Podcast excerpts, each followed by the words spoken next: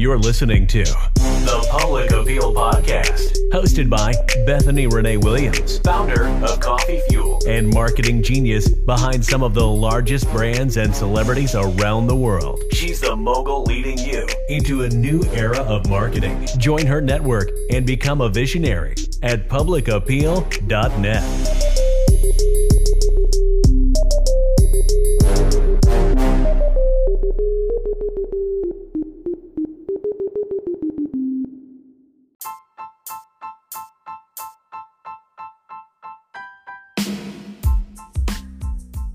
Hey guys, welcome back to Public Appeal. This is Bethany Williams, your host, and today I want to talk to you guys about Clubhouse, an app I recently joined this week. And it's technically a social media app, but it's not like any other social media apps out there. It's very unique, and I stumbled upon it through Twitter. So if you're on Twitter, you've probably heard about it or seen someone tweeting about Clubhouse and didn't know what they were talking about. But let me just share with you guys today. I'm going to kind of walk you through my experience this week and what I think the future of the app is, and some of the questions I was asked in the different rooms I joined. So let's go ahead and jump in. First, let's talk about what Clubhouse is. Clubhouse is a social media app that is very exclusive right now. So you have to receive an invite invite to actually join the app. There are about a million people on the app right now. I think they just hit that number this week. And the app is kind of different, I would say. I mean, very different. I don't really know how to describe it. If you haven't actually been on it, it's hard to imagine what it's like, but it's essentially a audio only platform. You have a profile picture, profile page with a br- brief bio. You can't add l- clickable links except for your Instagram and Twitter. And you can join random rooms surrounding various topics, whether it be marketing, crypto, art. There are a bunch of different topics. You can just join in random rooms, people you don't know. And it could be anywhere from five people to 500 people. And you can talk to people and just ask them questions and get to know people and network. It kind of reminds me of being in a coffee shop and just talking to random people that I don't know around the room and really building a network. That's how I used to do things before uh, the world went crazy. So that's kind of the gist of it. Uh, I mean, the format, as far as how that is set up, whenever you enter the app, you have a bunch of different rooms and it kind of shows up on your home feed like a timeline showing you where all the people you follow are currently listening or talking or hosting. And you can join in rooms that they are in once you're in the room, it's split into moderator, speaker. So you have your panel of speakers, and then you have your audience or listeners. So it's a really unique setup. It's kind of like being in a seminar or uh, going to a conference, but it's a really intuitive way to engage with people, and it's something I've never seen before. So I think it's going to be really groundbreaking.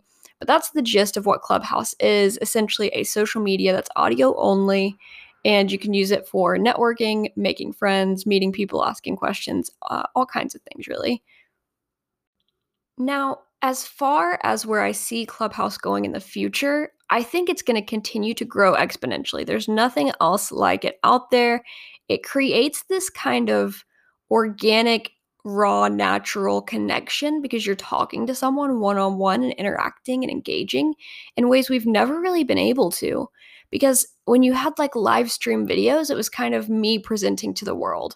And yes, people could write their comments and they would pop up, but it wasn't an actual engagement. It was me entertaining, me performing, and someone responding.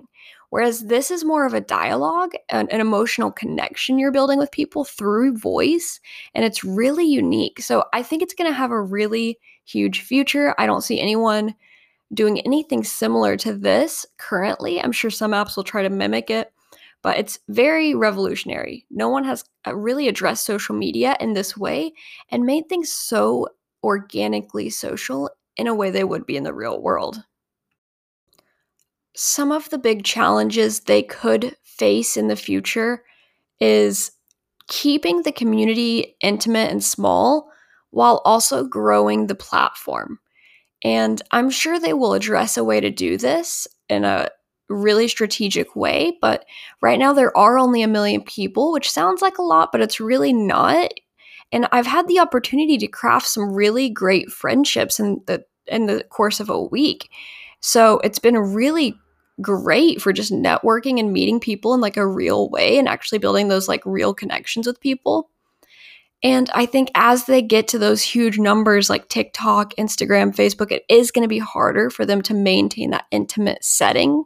Right now, I know the servers can only handle so many people. So it'll be interesting to see how they scale up as they grow.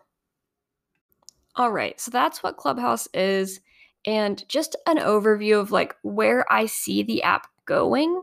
So, now let me just get into some of the questions and experiences I had this week. So, not only did I craft a lot of really great, unique friendships through this app, but I also had the opportunity to network with people in my industry, which is, you know, marketing and branding.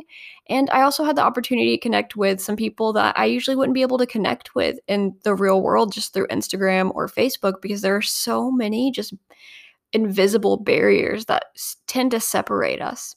So, it was really great to jump into some of these rooms. I got to answer questions from small business owners, from uh, celebrities, from people of all walks of life surrounding marketing.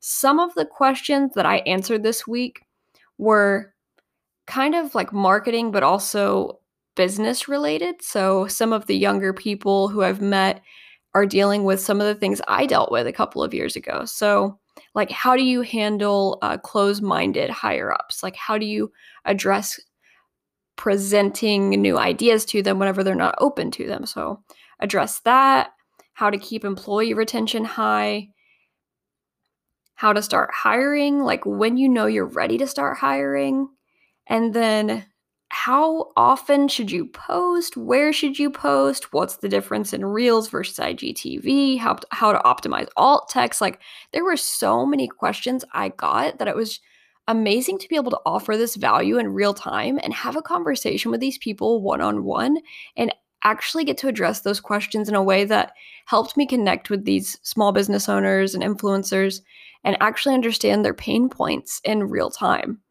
So, those were some of the questions I answered. I'm going to run through those answers on this podcast too, because I'm sure the people listening would love to know the answers to those questions. So, I'll go ahead and jump into those now if you want to hear them. Let's start with how to handle closed minded higher ups. So, I've worked in a lot of industries that were a little bit older in my time.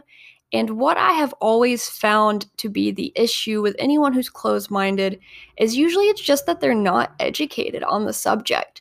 So, if you can present them case studies or even just take the time, it may take weeks or months, take the time to educate them in the actual field that you are finding they're closed minded in.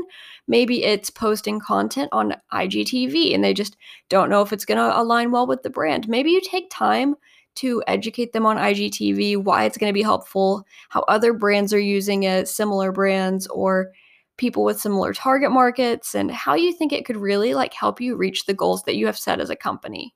So, that is the first question. The next one is how to keep employee retention high. I've always found the best way to keep an employee is to know what motivates them individually because everyone is different. So, whenever you bring on a new employee, it's best to give them some sort of survey. This could vary per company. I just have a list of questions that help me get to know my employees best. So figure out what motivates your employees. Is it money? Is it time off? Is it uh, extra vacation days? Is it trips? Is it concert tickets? What motivates your employees? And then use those things as incentives to keep them on your team for the long term. Now let's address how to know when it's time to hire your first employee or when it's time to outsource. I always suggest working backwards with this question. So figure out what your skill sets are and which things you need to outsource. So for me, that would probably be finances and legal things. So I figure out how much it's going to cost for me to be able to hire those employees. Then I set that goal for myself on top of whatever I want to be making in addition to that. And that's the minimum I need to reach as far as my revenue or profit to be able to hire those employees. So you want to Figure out what you need to hire most imperatively first, you want to set a budget, and then you want to add in the cost of those employees, and then you want to work towards that number. And that's when you're ready to start hiring. Next, let's jump into some more simple questions that I was asked. So, like, how often should I post was a big one I got. This really is going to depend on your brand and the platform you are on, but I suggest no less than like once a day. If you're posting less than once a day, then you're really not doing that great. So, like TikTok, you should be posting at least two to six times a day. On Instagram, you should be posting like five times on your story. That could be like a quote or a picture of the sunrise, whatever you want to post, something to engage your audience, ask some questions, add some polls in there. You should be posting like at least a couple of times a week on your feed as your page grows. If you hit like uh, 200, 300,000, you can post more often. Just make sure your engagement rates are staying high. On Twitter, there really is no limit to how often you can post tweets. I I mean, there's no like set number, but I would say post at least a couple of times a day, something that is engaging with your audience. LinkedIn, same thing, post a couple of times a day, maybe share a personal story or a struggle you're facing in business currently. So, yeah, that's my my advice just in general and it's going to vary business to business and what industry you're in, but that's like a good baseline to start with. Now, let's talk about the difference in IGTV and IG Reels. I've heard a lot of people confused and they're like, why would I post to IGTV and post to Reels? I don't need to post my video on two places on the same platform. So you should be viewing IGTV as like your long form content. So that's like your YouTube videos made into like an Instagram format. Your IG Reels should be seen as like your TikTok short form content put into an IG uh, format. So it's really two different outlets. It's not the same content. You don't want to cross post your reels to IGTV. You want to cross post your TikToks to IG Reels and you want to cross post your YouTube to IGTV. So that's my take on that question. And then the last one that everyone was so fascinated with was alt text. And I had briefly talked about this on the IG SEO video that we had a couple weeks back. And this one I think is going to be really big in the future. And uh, there was actually an IG employee that was in the room, which was amazing because it's, again, Clubhouse connects us with these people we wouldn't usually be able to talk to. But the IG employee jumped up and she was like, Yes, guys, alt text is super important. I have a friend who works on this platform and like optimizes all of this. And it's really important to describe what your picture is in as much detail as possible. So if it's a picture of the of a dog, what kind of dog is it? What color is the dog? How big or small is the dog? Is the dog in a setting? You want to ad- address as much as possible because alt text is essentially made for people who are visually impaired. And then Instagram is going to pull that in that info from that alt text and help it be shown to the right people based on their searches in the algorithm. So that's a, a, brief synopsis of alt text, but those are some of the questions I was asked this week of the hundreds that I was asked. I just felt those would be the ones that would help people uh, the most broadly. So, yeah, I hope you guys can jump into Clubhouse soon. There's so much value.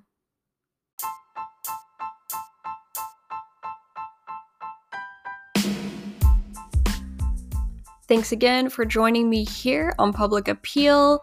If you don't already, go follow me on Instagram at Coffee Fueled, and I'll see you guys here every Wednesday at 9 a.m. Until next time, stay visionary.